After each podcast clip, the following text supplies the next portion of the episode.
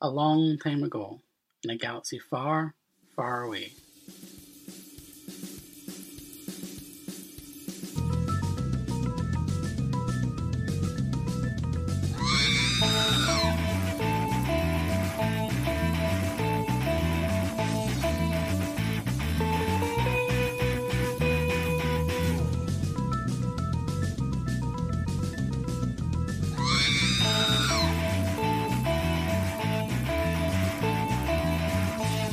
Hello, everyone, and welcome to a new episode of Force Ghost Coast to Coast uh, on the Multiversity Podcast Network.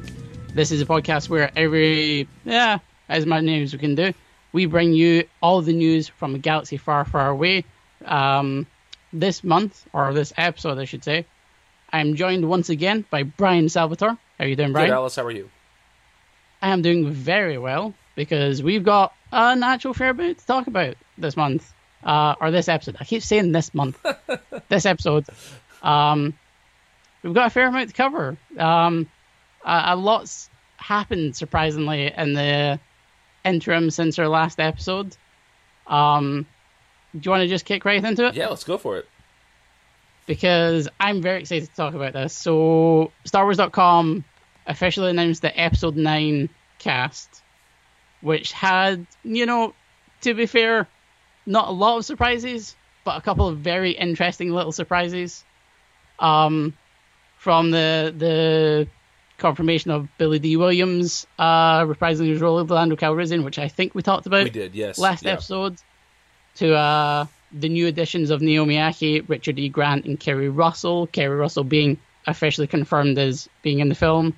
Um, there's also one name that uh, is reprising his role that I found very interesting, and that is one Mark Hamill. Who uh, I don't know if listeners will will realize this, but um, Mark Hamill plays this uh, ah, he's he's kind of this semi-important character in the Star Wars lore who uh maybe died in the last one. yeah, uh, I am. Uh, I'm very thankful that Mark Hamill is reprising his role because I think that for a lot of people, uh, Mark Hamill's less than full throated initial endorsement of The Last Jedi's script and its direction mm-hmm. for Luke convinced people that for whatever reason he didn't like Star Wars anymore or that he was yeah. mad at it. Like I, I think if if you follow what he said, everything makes a lot of sense, but he, you know, he talked about struggling with the direction of the character people have taken mm-hmm. that into him being so anti Rian Johnson and all of that, and and, and yeah. none of that is really true, or at least we don't believe it to be true. So to see him come back is a really good thing, just from the perspective of hopefully this will put all of that nonsense to bed.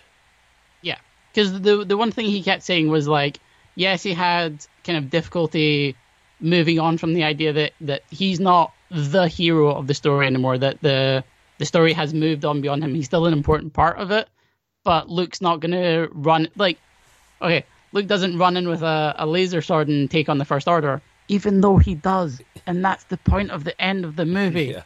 Um, he's not, you know, the the kind of He-Man look that we saw in the poster for Star Wars, or at least I kept seeing the poster for Star Wars, um, because I love that poster so much. It makes no sense. Um, but yeah, like he he had trouble kind of uh, uh, accepting uh, a role in Star Wars where he, he wasn't the hero, that he was this kind of crotchety old man um, living on an island somewhere. But the thing is, he always caveated at the end where he says, But I will try to bring your vision to life as best I, I can. You know, he is committed to this world, he's committed to the role. He may not have kind of understood it fully what it, in, it meant for Luke to transition into that role or or the, the, the theming around it. But he committed to it. You know, he did stay true to his word, and I think he put in a fantastic performance. And so I am relieved but also surprised at the idea of him returning for episode 9 because I like obviously the, the the idea of him returning as a force ghost was always kind of there but there's something so kind of perfect about the ending of the Last Jedi that I never actually thought about the idea of him coming back for Episode Nine. If that makes sense. No, I, I think that makes total sense.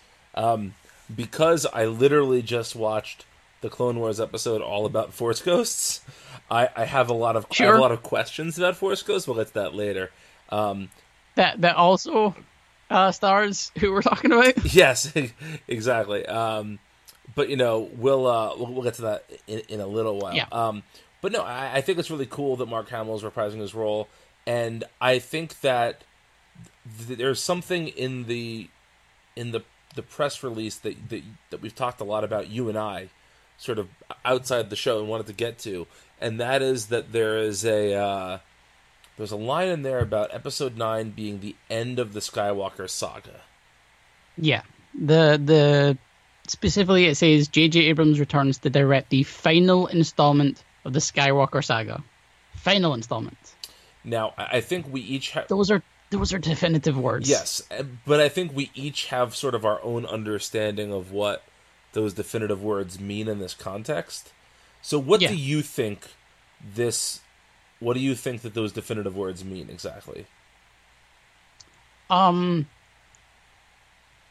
to me the words like the the intention here at least reads to me that this is the the final episode. You know, the they've always talked about the, the the saga of the Skywalkers in terms of episodes, these trilogies. I don't think we're gonna get 10, 11, and 12. You know, whatever, however these characters move forward, whether it's with Rian Johnson, whether it's with the uh, those Game of Thrones guys, whatever form that takes, I think Lucasfilm is ready to say, you know, we've done one, two, three, done four, five, six, we've done seven, eight, and nine.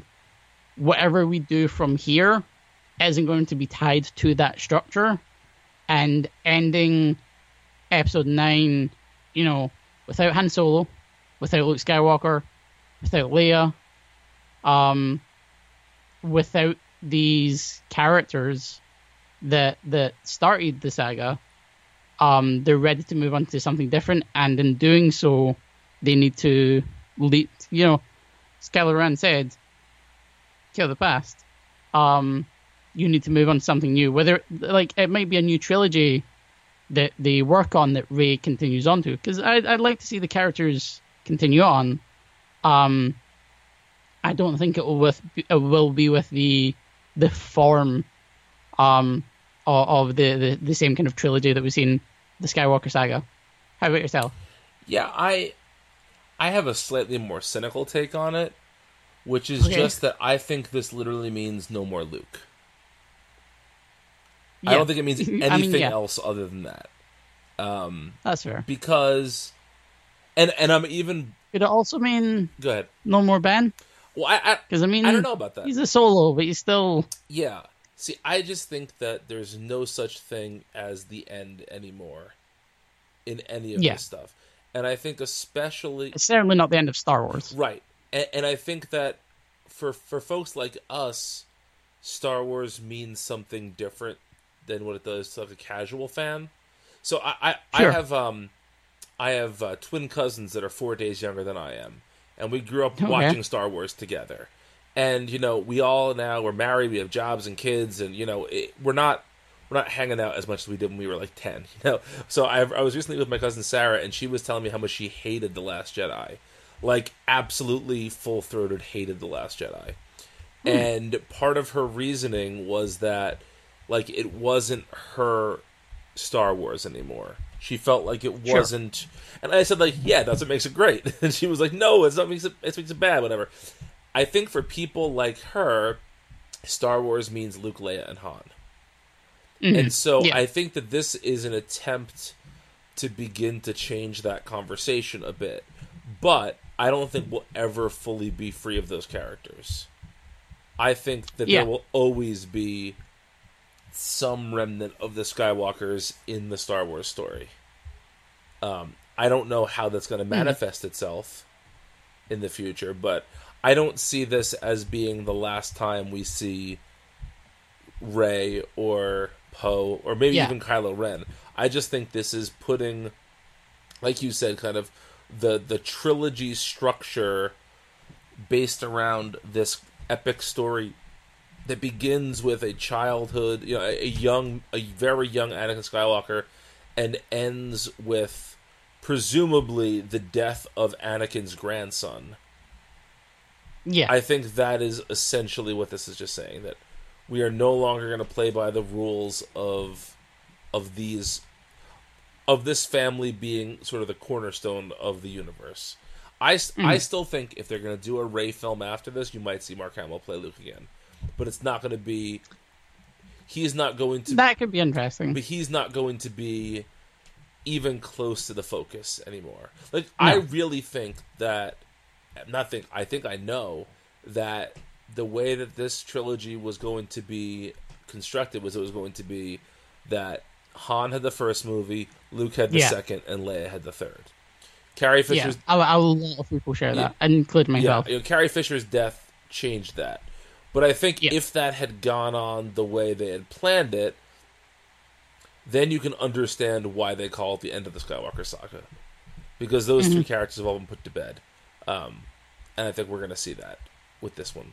I do. Mm-hmm. I don't. We, we also haven't talked about the fact that Carrie Fisher is going to be in the in this film yeah, I was just about to get on that. But uh, before we get into that, I, I, will say that is, I do think it's a very healthy move um, for Star Wars in general to say that this is the end of the Skywalker saga because um, one of the things I think that kind of hurt the expanded universe after a while, you know, as, as cool as you know the Thrawn trilogy was, by the time you get to like the new Jedi Order and stuff like that, and it's still about Han, Luke, and Leia and their kids and their grandkids and their great great grandkids, and then in the legacy it's their great great great great great great grandkids, mm-hmm. whatever.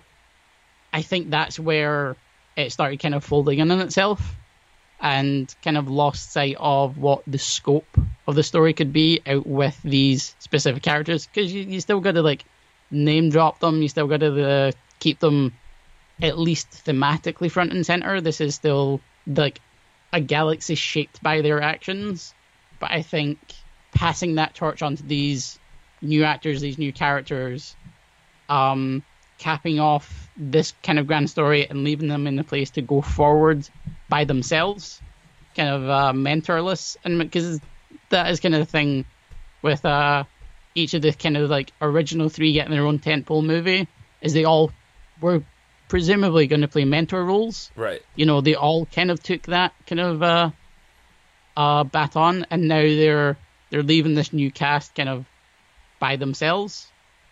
We don't know how, how long Mark Hamill will stay around as a Force Ghost, as presuming he is returning as a Force Ghost and not as that uh, one alien from Bight. that would be hilarious. It would be amazing. Um, but yeah, I, I think it's a, a healthy move in the long run for Star Wars. And yeah, the uh, kind of bigger news, as it were, is the news that Carrie Fisher will be in Episode Nine, um, but thankfully without the the use of CGI or any kind of uh, recreation or, or recasting or whatever. is going to be Carrie Fisher playing Leia Organa, using previously unreleased footage shot for Force Awakens, which is really good news, I think. I am really torn on this. Same. Uh, you didn't watch The Sopranos, did you? I did okay, not. No. So, in between seasons two and three of The Sopranos, the Nancy Marchand who played Tony's mother died, and sure. she was an older character. Sort of her health was at the center of some of the storylines. But instead of just killing her, they took uh, unreleased footage as well as some repurposed released footage and did like the world's worst scene with it. And it's just it, oh, it's okay. terrible. It looks so thrown together and all that. And I know that Star Wars won't let it look that bad. They won't.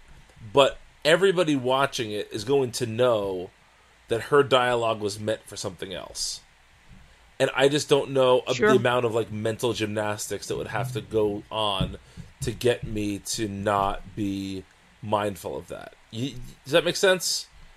Like it's just it's yeah, always going to be at the that. forefront of of the viewing experience that oh, this was intended for something else. You know. Mhm. Um, so I don't know. I hope they do it well. It'll be interesting. Yeah, it will be. Um, I know we talked about Lando last time, but does having Yeah. Luke back in the film change how you think Lando's going to be used, or no? A little bit, yeah. Um, because I, I, I had no real, I, I don't think I had any real idea of how, if I could guess how they're going to use Lando. Um, because the one of the things that I wouldn't say the the these sequel films have kind of struggled with, but one of the things I've noticed is that if they haven't planned the film around the inclusion of that kind of legacy character, if you will, they kind of don't know what to do with some of them. Give me Like- an example. Uh, R2D2. You know, other than that really cool moment with him showing Leia's message on Ahch-To, he's, he's just kind of in the background because they've got a new R2D2. Right. Um, you know, C3PO at least kind of got his due in Last Jedi, being kind of more C3PO-ish than kind of being in the background having a red arm, um, and kind of waving at the screen. But also, like, Chewbacca hasn't really done much. Like, obviously there was reasons for that in Force Awakens, but like in the Last Jedi, he's he's a background character. You on like the majority of the scenes in Ahch-To, you kind of forget he's on the island with them. So I'm hoping it works well, and I'm hoping it's more than a glorified cameo. But I, oh god, I I have no, no idea. Yeah, I. The more I think about it, the more I think it might be the scene with Leia. Sure. That, you know, that that, that he's going to be interacting with Leia, and that's going to be his scene, which would be fitting. You know, um, I I just don't know. We could we might finally get a funeral for Han Solo. Well, that that's in the novel of the Last Jedi. Um, sure. And uh, yeah, I don't. know. It, it would be weird because I find it interesting that it's all the Force Awakens footage, that it's not Mhm. Last Jedi footage. That yeah, because I think I remember reading something about. Oh, was it her brother?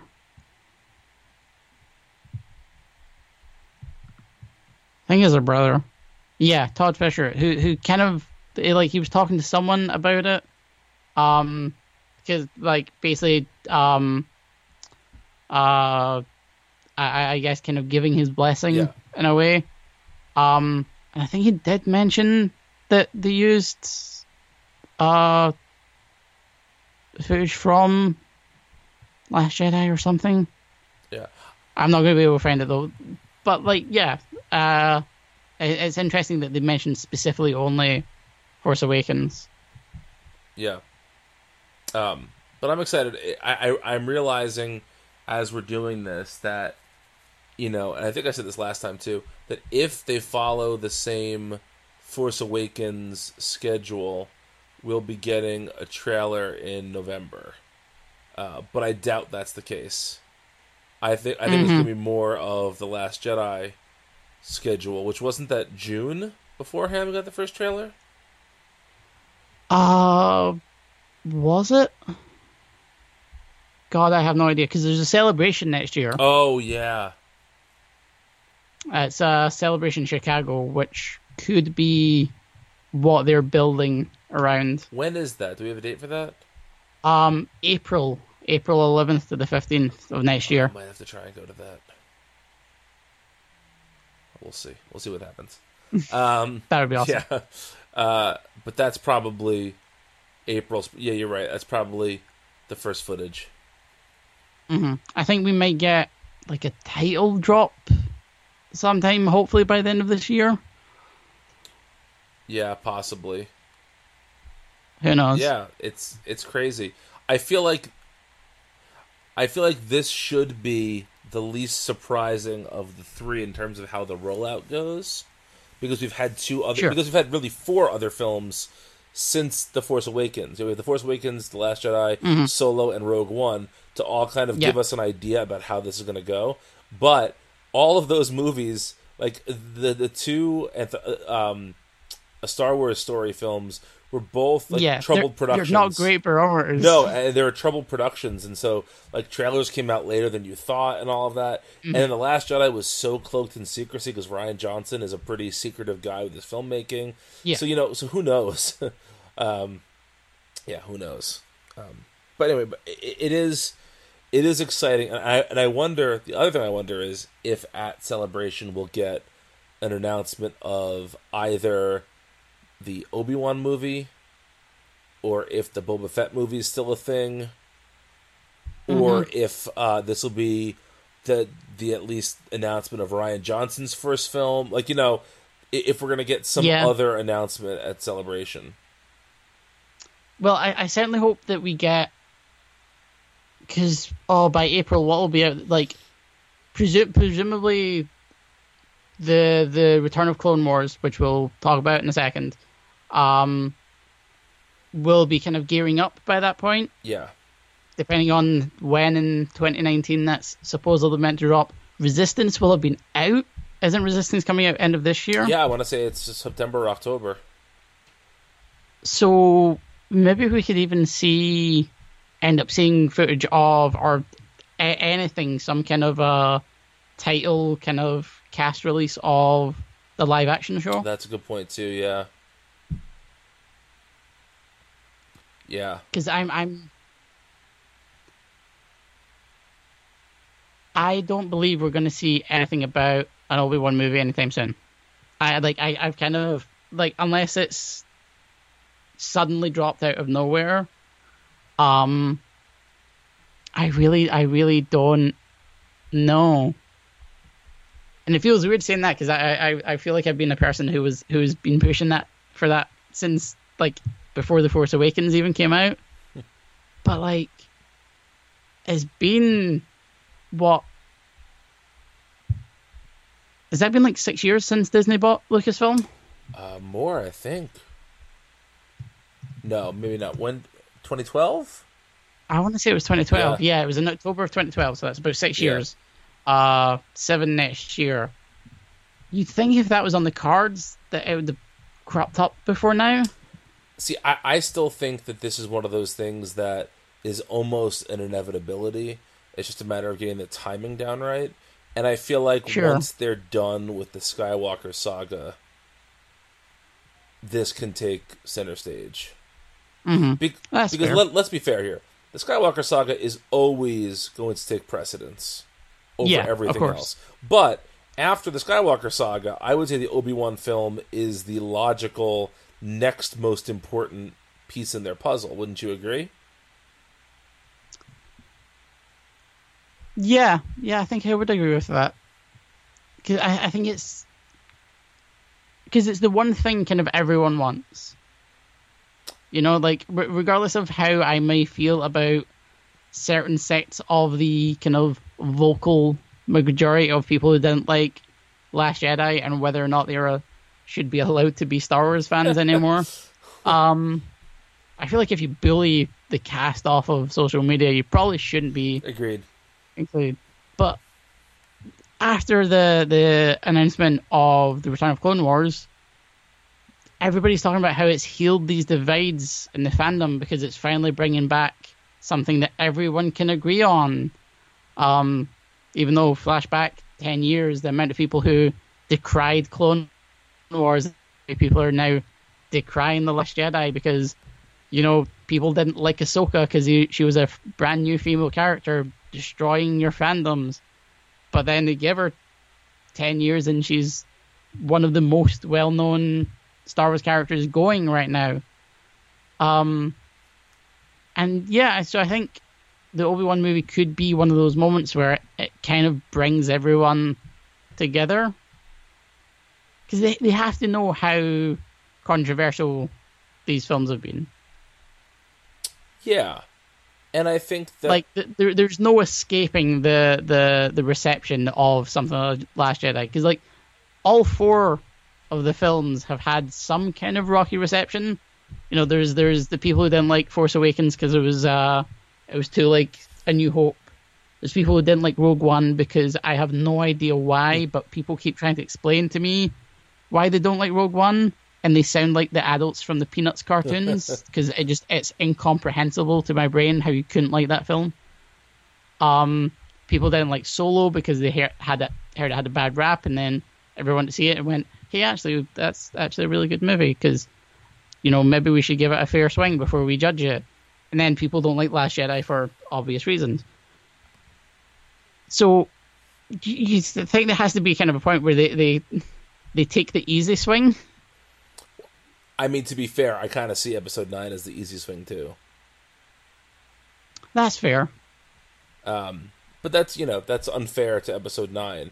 But it just seems to me like uh, you know between between Luke and Lando coming back and using Carrie Fisher footage and bringing J.J. Abrams back, like this is kind of the, you know, I hope it's not the Return of the Jedi of the new trilogy in terms of Sure. being the. You know, the last time I watched Return of the Jedi, I was kind of taken by how, with the exception of Luke's plot line, which has a lot of surprises, everything else just kind of goes as you expect it to go in that movie. Yeah. You know, and I just hope that it's not the same. I way. it's one of the reasons why I struggle to kind of go back to it is that once you've seen it, you've seen it. yeah. You know, like there, there's not a lot of movie to go back to. Right. But yeah, the we, we, we'll we'll see Yeah. how a lot of this thing turns Yeah. out. We should talk about the Return of Clone Wars, though. Yes. Um. Boy, that's so. I I didn't watch all of Clone Wars as it was coming out. Um. I watched the the the movie as it came out in cinemas with my dad, where I believe I was the only person in the cinema that wasn't either a parent or a six year old. um, because that was exactly the audience for that film. Um, and I was, uh, I mean, I was like 14 at the time. Um, and I, I really enjoyed it. Like looking back on it, the movie's not fantastic. It's maybe not the greatest way of selling the TV show, but um, I was really into it, and I, I, I watched the first season that came out, and then I fell away from it. And then once it got cancelled and ended up all on Netflix, and they had the the chronological order out, I like blasted through it in three weeks, and that was what got me back into Star Wars properly. You know, after the prequel was like, I, I've always loved Star Wars. Nothing ever really killed my love of Star Wars and the way that people kind of like properly fall away from the fandom. But like there was time where I, I had other things in my mind. I was getting properly into superhero comics. I was doing other stuff, and it wasn't until getting back into Clone Wars that I, I really rekindled my love for Star Wars. And I then, if I remember correctly, like I binge watched all of Clone Wars, and then like within three or four months, they announced that Episode Seven was being made. If, if I remember correctly, because I, I I remember that Confluence of Events was like, hey, you just watched all of this really cool Star Wars stuff, and it got you back into the the universe. Here's new films being made. Here's brand new novels. Here's brand new comics from Marvel. Here's all this cool new stuff, and that was what kicked me off to being basically here. I never thought Clone Wars was going to come back. I had no clue this was ever going to happen because I just didn't think Lucasfilm or Disney would put the money into to trying to re basically end a, a cancelled show. I have never been more excited for anything in my entire life. I don't think Well, I mean, this might be the best thing. there's a couple of really surprising parts of this announcement. I think the Oh, yeah. first really surprising part is that I mean is the announcement itself, right? Let, let, us not bury Oh, yeah. the lead here. Like the fact that it's coming back at all is crazy. For all It for all the reasons nothing less than a bona fide miracle. for all the reasons you've mentioned, it is crazy. It's crazy this is happening. I can't believe it's a thing. I can't believe we're actually getting it. Huzzah, yay, awesome. It's equally crazy because they think this is a big enough deal that they're putting it on their streaming service. Now, that might seem Yeah. backhanded at first, but listen to what I'm saying. I feel like the first things they announce for the streaming service have to be the things that get you to subscribe to it. So Yeah, 100%. So they feel like okay, people are gonna be so surprised and excited by this, they're gonna subscribe to the network for this reason. Yeah. That is a big deal because again, like you said, it was canceled and kind of thrown into the obscurity for a while. You know, Yeah. um, so the fact that it's not being treated that way is legitimately good and surprising. The third thing that really surprises me is that, like, part of the reason that everybody was so excited about Rebels, and again, I haven't started Rebels yet, but um, is that Ahsoka returned, right? And so Yeah. part of that was, oh my goodness, we thought she was gone forever, and here she is. So the fact that they're that they feel like this part of the story is important enough, and not just Yeah. for the returning Ahsoka to the fandom part, that they have to go back and Yeah. do it, means there's a really, to me, promising story there. and I, I I firmly believe there is. Um, and I like I don't want to spoil it, but like as soon as you read like the prologue chapter of the Ahsoka novel, you'll see kind of some of the blueprint that I think this show is going to be taking, or kind of the um almost like the part of the destination of the roadmap. Um, and it's why I'm very excited because I if I I'm correct. Um, it's focusing on the siege of Mandalore, which was the the planned kind of end of, I believe, season eight of what was going to be the Clone Wars, um, which was uh, Darth Maul returning to Mandalore with his Shadow Collective growing in power, and Ahsoka leading Rex, uh, and like uh um Satine's sister Bo-Katan. Um, so it'd be like a, a joint Republic and Mandalore strike into the heart of the Mandalore capital to take down Darth Maul. At the exact same time, Order sixty six happens. Like the the idea was like we have to explain why Ahsoka was never in Revenge of the Sith. Right. So the end of Clone Wars was going to take place concurrently with episode. Did I say episode six there? Episode three. um, Revenge of the Sith. It's very late here. And Um, Sith and Six are very similar words, so I get you. Um, but that was going to take place concurrently, and you would see Ahsoka's side of that and kind of lead that in. So I think the Ahsoka novel kind of in flashbacks alludes to some of the stuff that happens, but never kind of reveals the bigger picture. Um, and I'm very excited to see what Dave Filoni has in store because I oh he infuriates me because he, he loves twisting and toying with people because he he knows he's going to get it right and stick the landing.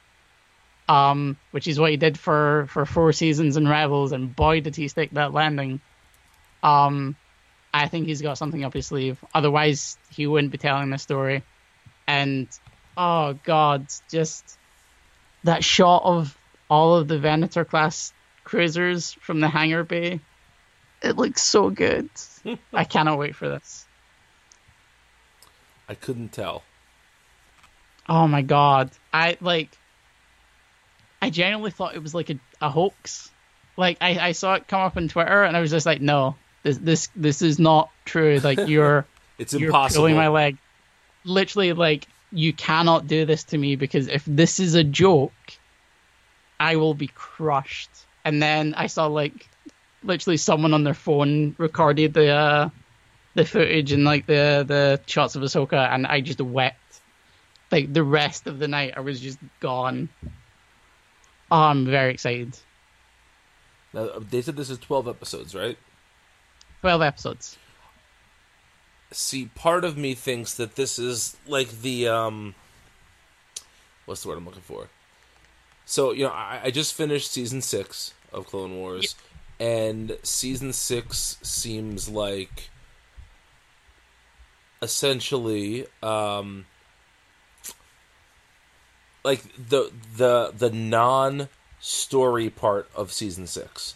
Like, like th- there was Yeah. going to be a uh, you know some sort of um, large scale story, and then these twelve or 13 episodes were sort of the the filler in between there. The, you know, there were gonna be there were gonna be ten episodes that were gonna tell sort of an overarching story, and this is sort of the stuff that you get on the Yeah. side. if if I remember correctly, I don't know if were so they they were they were released as um the Lost Missions on Netflix, only on Netflix. Right. Um, I think they've made their way to Blu-ray and stuff like that, but they they were never showed on like network TV. Like after the Wrong Jedi, it was off of Cartoon Network. Um, and it was, as far as I'm aware, literally just the episodes they had in the can Yeah. like they were the episodes that were done. They had so if I remember correctly, so what ended up being in Son of Dathomir, the comic, was going to be the finale of season six. The you'll you'll I believe you'll be watching this the the Crystal Crisis on Utapau Yes. um, which is one of the um, unfinished ones that they've released, was going to be the first four episodes of the season, um, which is interesting, thinking that the, the first four episodes of the season weren't done uh, before the rest of the episodes that they had in the, the show. It's one of those kind of funny um, animation pipeline kind of things. And there was also The Bad Batch, which, if I I'm correct, they're actually using some of for these uh, 12 episodes. okay. Because I think the shot that they show in the trailer is also in one of the anim- animatics for the Bad Batch, which was a, a four episode arc about um, kind of uh, clone commandos, but not quite like ARC troopers, more kind of uh, darker wet work kind of thing. They're the, the, the cast offs. Um, and what eventually became Dark Disciple was made of eight episodes, some of which were from season six, some of which were from season seven, if I remember correctly. Okay. I, I am very very interested to see how just just to see what these episodes look like, you know, Yeah. uh, in terms of big picture stuff. But the best part of all of this is that I get to watch you react to this because I know Oh how much this means to you. Like, we might have to do like live reaction stuff of this because, I mean, I I don't know if I'm ready for everyone on the internet to watch and or hear and or read me weep every time Ahsoka's on screen. Because boy howdy. Um there there's some episodes in Rebels that I, I like almost took the day off work the next day just for like emotional reasons. Um Uh, yeah this will be this will be fun the way I the way I look at it, you know, above all else, we should still be doing this show when these drop. I can't imagine Yeah. us not doing the show when this drops. As long as we're doing the show, we're gonna have to do like a recap of each episode, the two of us together. yeah We're gonna have to do that. Um, god we're, we're gonna end up doing like the the d3 weekly Yeah, exactly. Uh, and that'll be good. That'll be fun. But I think you also have to like at some point, either in audio form or in print form, have some sort of like big essay, thought, think piece on what this means to you. I, I think the word you're looking for is dissertation Yes, this. There we go. there we go. Yeah I, I can i can do that Okay. I think that'll be fun. So, yeah. Um, yeah, I think before we kind of, uh, I think we're going to wrap up the. Do you want to do a little more, more Clone Wars news after this about kind of your reaction stuff? yeah, yeah. Let's, let's take a break first, though. Yeah. Cool, can do. Yeah. So we'll be back in uh, just a minute. Hello, everybody. My name is Mike. And I'm Greg. And together we are Robots from Tomorrow, a twice weekly podcast appearing at multiversitycomics.com. Each week we take some time to check out books hitting shelves on Wednesday that are worth your attention. And each month we dissect the Previews catalog. We also have long form discussions about books we've enjoyed, like Dan Clowes' Ghost World and Jack Kirby and Mike Royer's Kamandi. And if that's not enough, we also do creator interviews. Some of the talks you'll find in our archives feature Mike Mignola, Leila Del Duca, Shawn Martinbrough, Emma Beebe, and Greg Rucka. So that's a lot of content for everybody. Please subscribe to Robots from Tomorrow in iTunes or Stitcher so you never miss a thing. Robots from Tomorrow has hours of comic focused entertainment week in and week out. And now, back to your show. And we're back with uh, Force Ghost Coast to Ghost. Um, I don't know why you would have forgotten that in the uh, in, interim. in the 45 seconds since we heard a commercial for another Multiversity podcast. just to remind you, we are back with Force Ghost Coast to Ghost. Um, it sounds more and more like a radio station every time I say it. Hey, everybody, Um, welcome back to Force Ghost, Ghost, Ghost. Yeah. We did get a soundboard. um, but yeah, we were just talking about the return of the Clone Wars, something I am very excited about. And we're, now we're going to move on to something that was slightly related because it also came out in the San Diego Comic Con weekend. But it's about the uh, Lucasfilm publishing arm side of things because, as you'll probably know, both Brian and I are huge on our Star Wars books. Um, we we have to have put like 30 to 40 books out between the two of us Oh, yeah. over the last like two or three years. I, at the end of this year, I'll have read something like nine or ten Star Wars novels this year alone. And I think I read Yeah, eight I, I last did year. through 2015. Yeah. So, oh boy. Yeah, we are we are voracious readers, and um, the Lucasfilm showed off um a lot of new stuff at San Diego Comic Con, but there's uh, a couple that I, I really want to touch on. The the main one being um the new uh Marvel uh are they calling it a maxi series? What are they, what what was the term they were using? um Is it Marvel or is it IDW? Because they're doing comics at both now, which is confusing yeah. and weird. So Star Wars Adventures is at IDW because Marvel won't do their own all ages That's stuff, true. so they're just letting IDW Yes. do it. They're doing Marvel, uh, actual like Marvel superhero stuff at IDW as well, which is wild. Yeah, so, so they're calling Um, it a Star Wars Maxi series, and it's thirty it's Yeah. thirty parts total. Yeah, with um, uh, so it's going to be broken down into the Age of Republic, the Age of Rebellion, and the Age of Resistance.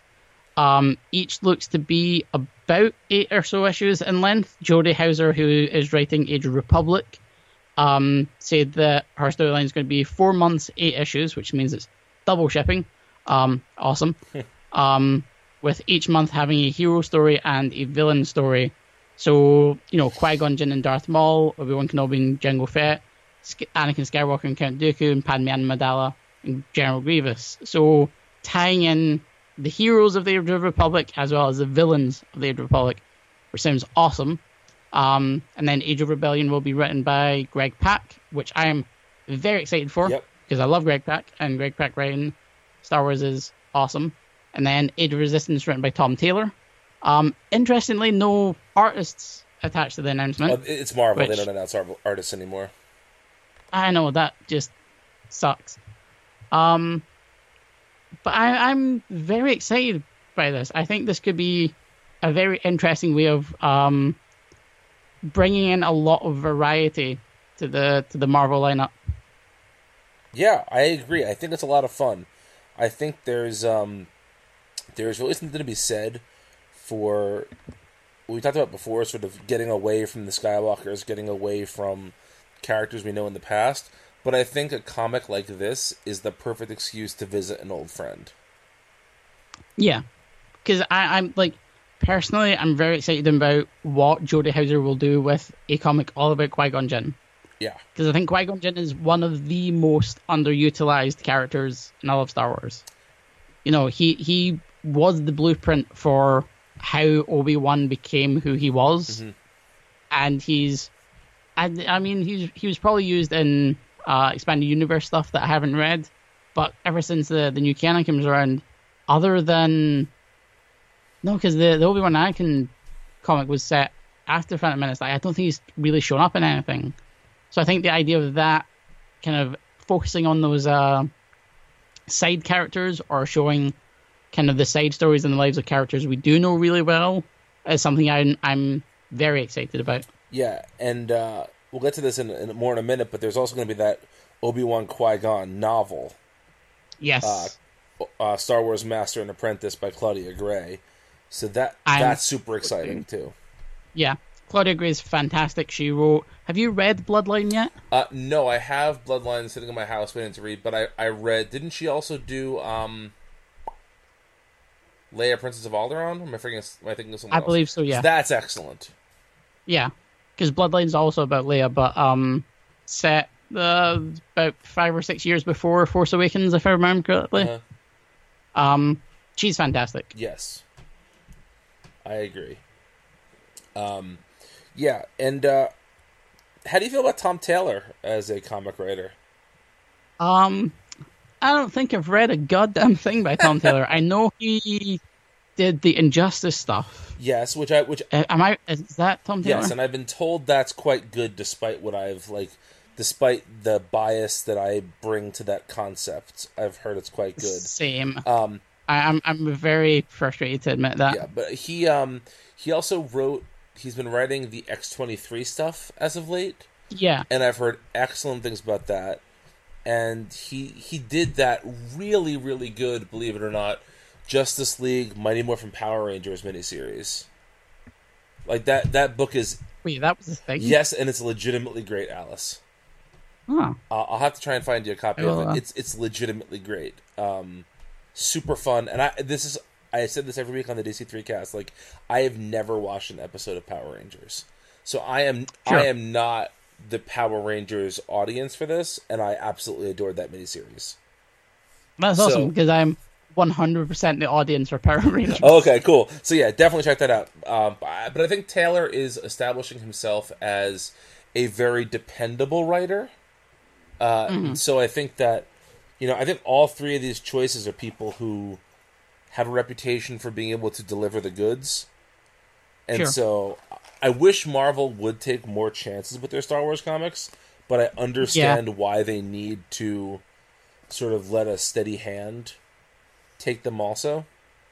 Mhm. So, so we'll see. Uh, But I'm Yeah. I'm generally excited about this. And there's also a um, we failed to mention one more novel by E.K. Johnston, who wrote the Yes. aforementioned Ahsoka novel called Queen It's so called. Queen's Shadow, which will be all about Padme going from Queen of Naboo to Senator. Yeah, which is fantastic because that's always something that bugged me uh, in the the prequel trilogy is that Naboo elects its queens. It has a diplomatic monarchy. What the hell does that mean? um, so someone who actually kind of bothers to delve into that, and even just Padme as a character, I think, um, was sorely, sorely kind of uh, underdeveloped and underutilized. As great as Natalie Portman is uh, in the prequel trilogy, um, so any anything that really kind of um, builds on her character more than just her weird Stockholm syndrome thing with Anakin. E- e- Um, Even in Clone Wars, not all that much is done with Padme. Yeah, because like her episodes are all the ones that have either Clovis. like she's either Clovis, where it it tries to do the the um uh uh political stuff of the prequel trilogy, or stuff like the the um blue shadow virus was it called? Oh yeah, where like she's yeah. she's the damsel in distress. Like Anakin gets really frustrated and has to go run off and ignore the Jedi Order to save her, despite his training and all that. Like a lot of her focus of episodes kind of play out very similarly. Um, so I'm really I'm really hoping, and E.K. Johnston did a fantastic job with the Ahsoka novel. I cannot recommend that enough to people um, who've seen the Clone Wars, enjoyed the Clone Wars, and want more Ahsoka because it is just an essential part of her story. I cannot wait to see what she does with this. Yeah, it's exciting. It's very exciting, and that's like the the tip of the iceberg of the stuff that came out of San Diego Comic Con. We're not going to be able to go into all of it just because of time restrictions, but um, definitely check out the article in StarWars.com. There's a lot of really cool stuff coming out. Yeah, and uh, what's going to be especially exciting for the next few years is uh, from the publishing side of things. I think that you're just going to see because they now. I feel like it took Lucasfilm a while to realize what they wanted to do with the comics versus the novels versus the TV Mm-hmm. shows versus the films. And I Sure. feel like now they have a better sense of that. And so you're going to Mm-hmm. see things like a Padme novel, which seems so second nature, but have never happened before. You know, you're Yeah. going to see that sort of stuff show up more and more now and then, and I really, really appreciate that. Definitely. Um, so yeah, you want to talk a little more Clone Wars before we get out of here? Yeah, because uh, you finally finished Clone Wars. Finally, please, in a year, in a year with when, when I have two small children, I managed to watch e- and write about every episode of Clone Wars. Yeah, I can't follow you. That is a no mean feat, and like, because this is like when I watched Clone Wars. So I've watched Clone Wars through twice. Um, both times I was tanking like four to five episodes a day, which is how I got through it in like four weeks because I either had nothing else to do or was doing it in the background of something else when I was rewatching it.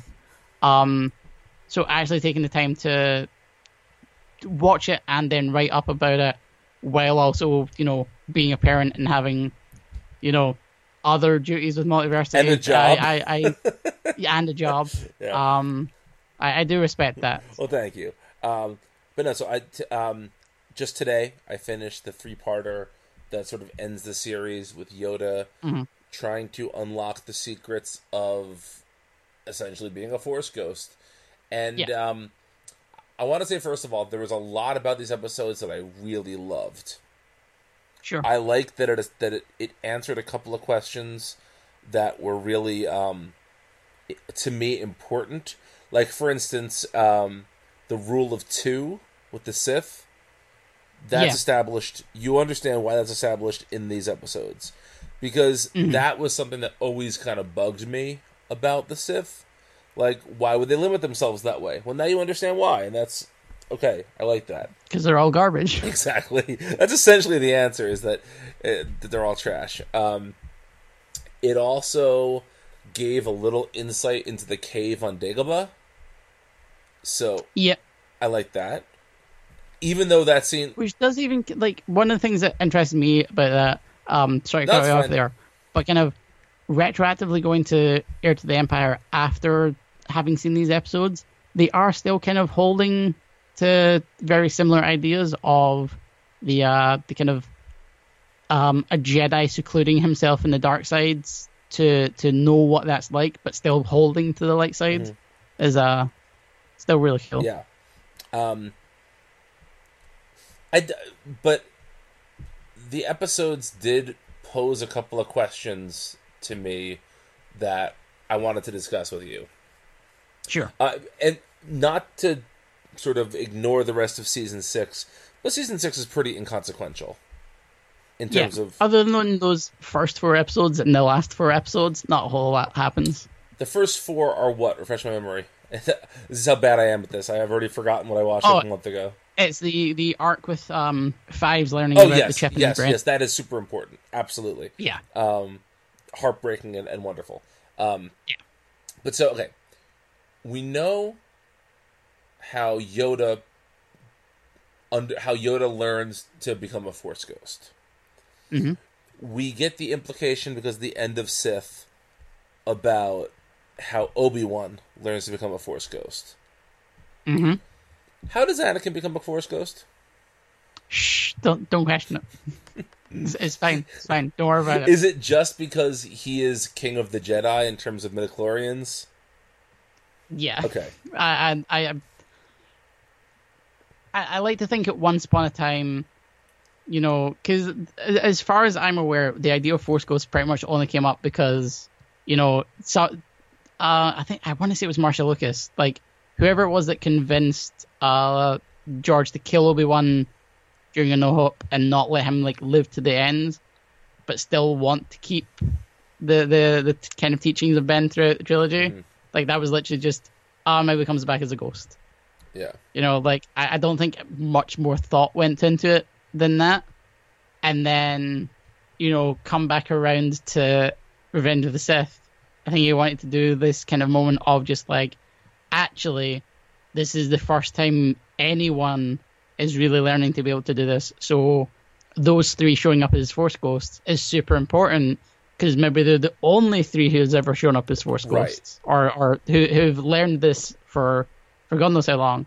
But yeah, the the not not only the fact that you know somehow at some point Anakin either kind of maybe in his final moments intuitively learned how to pass on to the Force because he's just so strong with the Force and the the power of the redemption of uh, kind of Luke's sacrifice and whatnot kind of put him so in touch with the Force that he just innately passed on to whatever kind of realm between realms that these Force ghosts inhabit. And maybe that happens. Maybe there's a story to be told and how he he learned this. Maybe behind the back of Palpatine. Um, who knows? Why does he look like Hayden Christensen though? Well, that's you had the perfectly good Sebastian Shaw right there. yeah. The the one answer that I read that I kind of get, but I don't like, is that he's a Force ghost because he's a Jedi, and so he is shown at his last moment of being a Jedi. Yeah, yeah. But I mean, I get that. I yeah, that's, I that- also that- that's like horse shit, though. We all we Yeah. all know that's horse shit. Um, and uh, let's see. Uh, I will. What do you think about um Darth Bane? Okay, so yeah, I. Uh, it's funny you tweeted about this yesterday, and I was like, Yes. "Oh, this must be some extended universe stuff I haven't read yet." Fast forward one day, and I'm like, "Ah, Yeah. Darth Bane, my old friend, of course." Um, I think that's a cool concept, and I and I, I would like to. Is there any new canon stuff about the Sith before Darth Bane? No. Is there any Um, stuff about the Sith before Darth Bane? Uh, in expanded universe, Okay. yes, and the legend stuff. Um, specifically, I'd recommend the Tales of the Jedi comic series. Um, as well as there's a trilogy of novels specifically about Darth Bane. Ah, Um, I read the first one and it is very good. Um, and it's literally about the like the moments that he uh, um, kind of establishes the rule of two and being like the kind of first um, first of that. But like literally the most we ever get about the origins of the Sith Order in canon is from one of the Jason Aaron issues of Star Wars ah, okay. um, from the Showdown on Smuggler's Moon um, arc. There's so the Showdown the Smuggler's Moon. It's all about Nar Shaddaa, and Luke ends up being this gladiator for one of the the Hutts there. Um, and he has this this treasure room of like force user artifacts. One of which being this holocron that mentions the hundred year darkness, which is the the period of time in which the uh, the the rogue Jedi's broke away from the Jedi Order and establish the the Sith Order. If you are listening to this and find my Twitter, there's a thread I did about how they can make a really good uh, film trilogy out of that. Um, at Alice W. Castle. Um, but that one kind of line from Holocron, literally just mentioning the words "hundred year darkness," is all we got so far. Wow. Yep. Um, that seems like it's certainly something that is ripe for uh, for exploration. That's why me and Ken keep wanting them to do anything about Knights of the Old Republic in the new canon. Yeah, that I firmly believe, and this is going to upset you, that that's the Game of Thrones guys. Yeah, probably. It just seems like what's going to happen. Um, Yeah. I should probably learn their names at some point, but I just keep referring to them as I want to say one of them's DB Vice. I don't know. That sounds about right. Sure, I believe you. Um, but no, you know, I uh, I think that that Darth Bane is an interesting character. I think that there's there's actually there's not much of the expanded universe legend stuff that I really am dying to go back and read. I think I'll eventually reread the Thrawn trilogy because I loved those so much when I was younger, and it's just it's been it's been a long time. But I have to get through all this canon stuff first before I even think about that. Um, but I would like to read like I think the Darth Plagueis novel I've heard is very good, Yes. and I would like to read uh, apparently this Darth Bane trilogy. That sounds interesting to me. Um, what I liked about the end of the Clone Wars, from just like and, and there was you know look the Clone Wars is wonderful, but there is some goofy stuff on the Clone Wars like oh oh, one hundred like um Tinkerbell Qui Gon on uh, Dagobah, like the, the lights just like flittering around, you know. Yeah. it's, it's a little it's a little hokey and stuff like that. But what I liked was that it it seemed to me like it was like Filoni's kind of mission statement on what the Clone Wars series could be, which is that mm-hmm. we can take these concepts that might seem small or unimportant and make something beautiful and large out of them and that's what the Clone Wars Yeah. is so good at. And so I, I really left that that trilogy of episodes being like, wow, that's a really satisfying ending to the show. Even more satisfying knowing that it's not really the ending, you know. Um, but I really enjoyed it, and I was thinking about it as sort of the series was was wrapping up in the last minute or two. I thought, first of all, well, I'm really glad I took this journey. I'm really glad that I You're welcome. Yes, thank you.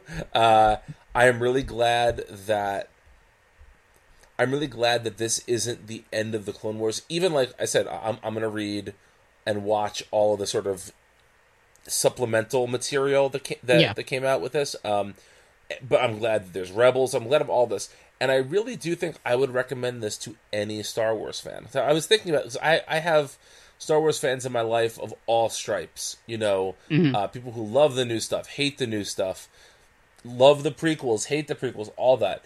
I think as long as you truly love Star Wars, Yeah. there is something in Clone Wars for you. Yep. One hundred percent. Um, and, and I think we're getting to the point where it has added so much to the franchise and shaped so much of what this new canon has been that it's almost inescapable now. yeah, You know, to, to the point where, like, if you're going to see Solo on a whim because you just can't, someone took you to see the Solo, all of a sudden, fucking Darth Maul's at the end of that movie, and the last time you saw him was maybe 1999 when he's fallen down a shaft cut in half. And there's a moment where you go, "Yeah, man, that that guy was dead. How is he back?" Someone has to have a conversation with you about Clone Wars. yeah, You know, those are the moments that, and I still genuinely believe that's why he's in that film. Like, as cool as a moment is, like story wise, I think at some point they went, "We need to have this irrevocable moment that ties the films to the Clone Wars." yeah, yeah. I agree with that, and I think that over time, you're going to see less and less importance put on just the films. Yeah, and you're going to see sort of the whole Star Wars canon become more important. That the, in a way, I think that that's dangerous is the wrong word, and I don't mean that in a negative sense. I just mean that mm-hmm. there used to be this understanding that as long as you watched the six films, yeah, you knew that that was Star that was Star Wars. That's it. And now it's just like, well, no, there's actually there's ten films so far, and there's at least you know going to be fourteen or fifteen when all is said and done, at the very Mm-hmm. least. And there's now going to be three animated TV shows from Dave Filoni that are Yep. all going to be At least. at least that are going to be considered canon. There's this live action shows going to be considered canon. There are all these comics that are being produced with real intent to be part of the the stitching of this universe. There's Yeah. all these novels, so many novels. And there's like the Battlefront games too, which I have not Yeah. even begun to dive into, and I don't know honestly if I ever will. Um, but I feel like in the way I kind of have to because if I want the full canon story, that's part of it, you know. And uh, while that's thrilling for for people like you and me who who who grew up with a sort of understanding of comics being this like continuum that doesn't really end. I think for a lot of folks it's overwhelming and it's easier to just throw up your arms and kind of say fuck it I'm done than it is Yeah. to go through all the machinations of keeping up. Yeah, I had that conversation with someone as well, like specifically about um Darth Maul's appearance in Solo, and he was like, he was kind of getting ratty with me, like he kind of getting very kind of like, oh well, I can't believe I have to now watch fucking six seasons of TV show just to understand one moment of her film, and I'm like, I mean, you don't really like that's not the intent of the scene. Like the scene does stand by itself. Like it's literally just like, okay, that one guy that you knew is the guy that Qi'ra was scared of, and now they're going to work together. Yeah. That's all the scene is. And you see his metal legs. So Yeah. like, you can you can hypothesize what happened there. Mm-hmm. It's just if you want to go in depth, the Clone Wars is right there waiting for Yeah. you. And I mean, there's, I mean, there is what eight episodes that Clo- Darth Vader, uh, Darth Maul was actually Something in. like that, yeah. yeah. Maybe ten. So like, even if you want to just go through them, and maybe that gets you interested in going back to the beginning and watching all of them, like it's.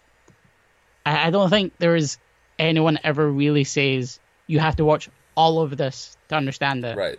It's just weird the people who watch all of right, it yeah. and then kind of uh give all that information. And I think that when the Disney streaming service finally gets up and running, if they're smart, Mm-hmm. they will do things like have the Darth Maul collection on there. So you can watch all the Clone Wars and Rebels episodes with Darth Maul. Mm-hmm. And even There, there is no way in hell Clone Wars and Rebels is not on that streaming service. yeah, of course not. Um, they're trying to get the film rights back to put the films on. Mm-hmm. Yeah, there. I watched- I That saw will that. never happen. That will happen after those rights lapse. But TNT paid an arm and a leg for those rights. There's Mm-hmm. no way they're giving them up, which is fine. Like again, if you if you have to ask me, if you're a real Star Wars fan, you have the films already. Yeah. But like someone like me, I may never buy Clone Wars and Rebels on DVD or Blu-ray because I'm just not buying DVDs and Blu-rays anymore. Yeah. I'll buy the films because I'll always have the films, but well, who knows? Anyway, we're starting to ramble, which probably means it's time to wrap up. We are. It is getting very early, at least where I am, but I don't know where you are. Um, so yeah, I think that's a, a good place to, to end it. We're actually ending on a, a pretty cheerful note. I think. yeah, absolutely. I, Um, I hope that by the next time we speak, I'll have watched at least the first season or two of Rebels. I am very interested to see uh, your reaction to that because I, I, I, I was a noted um, uh, uh, disliker of Rebels in its first season um, because I just came off of a, a massive marathon of Clone Wars, and Clone Wars had its stride so hard, kind of third, to fourth season in, that going back to a show where it was kind of finding its footing, it didn't have the budget of Clone Wars, it didn't really have the the direct connection to the characters that you kind of know from the films. Right. Um, I, I was very down on it in the beginning, so I'm going to be interested to see how you and especially Amelia um find the first season. Well, she might give up because it's not Ahsoka based right away. That is true. Tell, tell, tell her to, to stick out because she does show up. yeah, so she might just tell me like, call me when Ahsoka shows up, but we'll see. Yeah, I I, I, I have no doubts that she will probably like either Sabine or Hera. yeah. Well, she Probably Sabine. she has a uh, a shirt that says "Girls Rule the Galaxy," and it Yeah. has uh, Ahsoka, Sabine, and Leia on it. And so 100%. she already knows who Sabine is, kind of, and so she's uh, she's excited to see who that is. We have a couple of Star Wars books that have Sabine in it too. Nice. I am full on indoctrinating my kids into what I love. So Oh yeah, one hundred percent. Isn't that what you have? kids? exactly, yeah. Cool. So, where can the people find you on the internet, Brian? Uh, on Twitter at Brian Needs a Nap and at multiversitycomics.com writing way, way too much stuff. But if if you're listening to this today, it comes out. Just yesterday, we posted a preview of Star Wars Beckett number one from Marvel. Ooh. And uh, you can see the end of my Clone Wars wrap up in the coming weeks. And uh, yeah, we're trying to get more Star Wars stuff going on the site. We have the Star Wars Book Club. We're trying to find something to bring back Alice's Tales from a Galaxy Far, Far Away column. So Nice. we're, we're trying to get as much Star Wars up there as possible because, in case you can't tell, we love Star Wars. we really love. And also, Wars. we should probably say thank you to all the new listeners. Our last few episodes Yes. have really blown up, and so thank you for listening. We appreciate it. Tweet at us and talk to us about the show. We'd love to hear from you. yes, please don't be a fluke. Like I, I, I really hope that those uh, we we noticed a massive spike in downloads, and I, I really hope you all stick around because uh, we love making this show, and we hope you love listening And to it. and we're well. going to do more of it. Yes. So yeah, where can folks find you, Alice? You can always find me on at Alice W Castle on Twitter. Um, here, obviously, hopefully doing more and more stuff, and um, in the fall or in the autumn, as I would say, um, writing about resistance whenever that drops. Yep. I'm excited to see when that when that gets a release date. Me too. Um, but yeah, that was an episode. it was. That was an episode. Um, we will see you next time, and may the force be with you.